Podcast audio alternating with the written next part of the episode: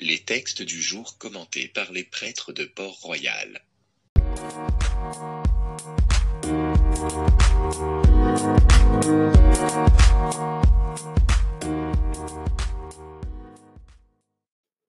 Évangile de Jésus-Christ selon Saint Matthieu.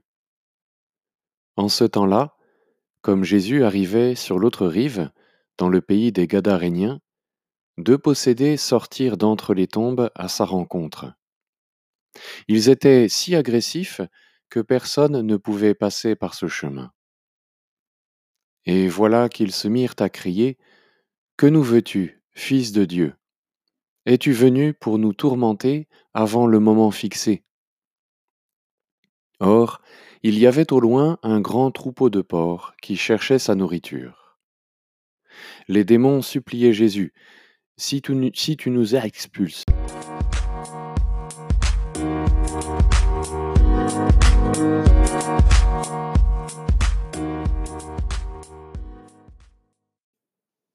Je suis bien content car j'ai enfin trouvé un commentaire d'évangile m'expliquant de façon convaincante ce passage de l'Écriture.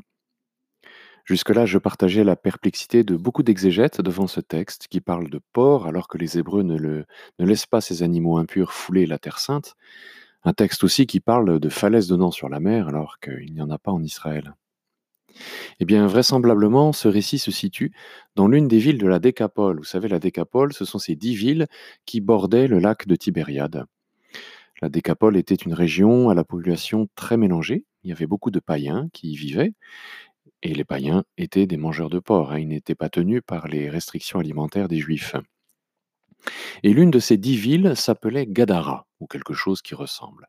Et en montant vers Gadara, depuis le lac de Tibériade, eh bien on traverse une zone escarpée, sans doute la falaise dont parle l'évangéliste Saint Matthieu. Des grottes y étaient creusées, à même la roche, à gauche et à droite, et ces grottes étaient souvent des tombeaux, qu'ils soient désaffectés ou, encore euh, utilisés pour des sépultures. Et c'était là le refuge peu fréquentable de nomades, de brigands, de marginaux, de toutes sortes. Et c'est ici qu'habitaient, entre autres, les deux personnes de cet évangile, euh, au comportement un peu sauvage, deux personnes qui s'en prennent à Jésus. Que nous veux-tu, Fils de Dieu? Es-tu venu pour nous tourmenter avant le moment fixé? Alors le moment fixé, chez Matthieu, c'est le temps du jugement dernier. Hein, quand le Christ reviendra dans sa gloire pour juger les vivants et les morts. Et comme souvent dans l'Évangile, notez bien que les deux possédés sont doués d'une clairvoyance mystérieuse. Ils comprennent avant l'heure que Jésus est le Fils de Dieu et ils l'interpellent. Pourquoi viens-tu ici, en terre païenne, alors que le jour où les nations seront jugées n'est pas encore arrivé? Voilà la question à laquelle euh, Matthieu cherche à répondre dans son évangile. Et s'ensuit un dialogue instructif pour notre vie spirituelle. Ces ennemis de Jésus cherchent à négocier avec le Christ. Écoutez-les dire à Jésus, si notre place n'est pas en terre sainte, au milieu du peuple hébreu, eh bien alors laisse-nous vivre au milieu de ces animaux impurs. Et ainsi en va-t-il au fond de tous nos marchandages avec le Seigneur quand nous demandons à Dieu qu'il nous laisse euh, telle ou telle facilité, telle demi-mesure, telle zone d'influence. Laisse-moi, Seigneur, le droit à, cette faiblesse, à ce péché. Ne me demande pas de tout lâcher de mes mauvaises habitudes.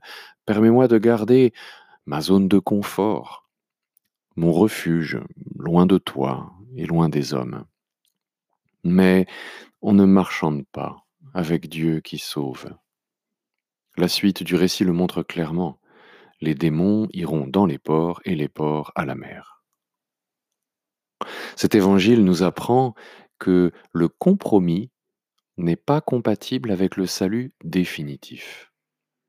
Un jour, il faudra bien que nous soyons toutes à Dieu, en pleine communion avec sa puissance de vie et d'amour. Ultimement, notre salut ne peut pas être dans la demi-mesure. Jésus est le chemin, la vérité et la vie. Et pour le suivre, il faut jeter à la mer tout le troupeau de nos misères. Cela, ici-bas, se fait à petits pas, progressivement. Que Dieu nous aide à y parvenir. Amen.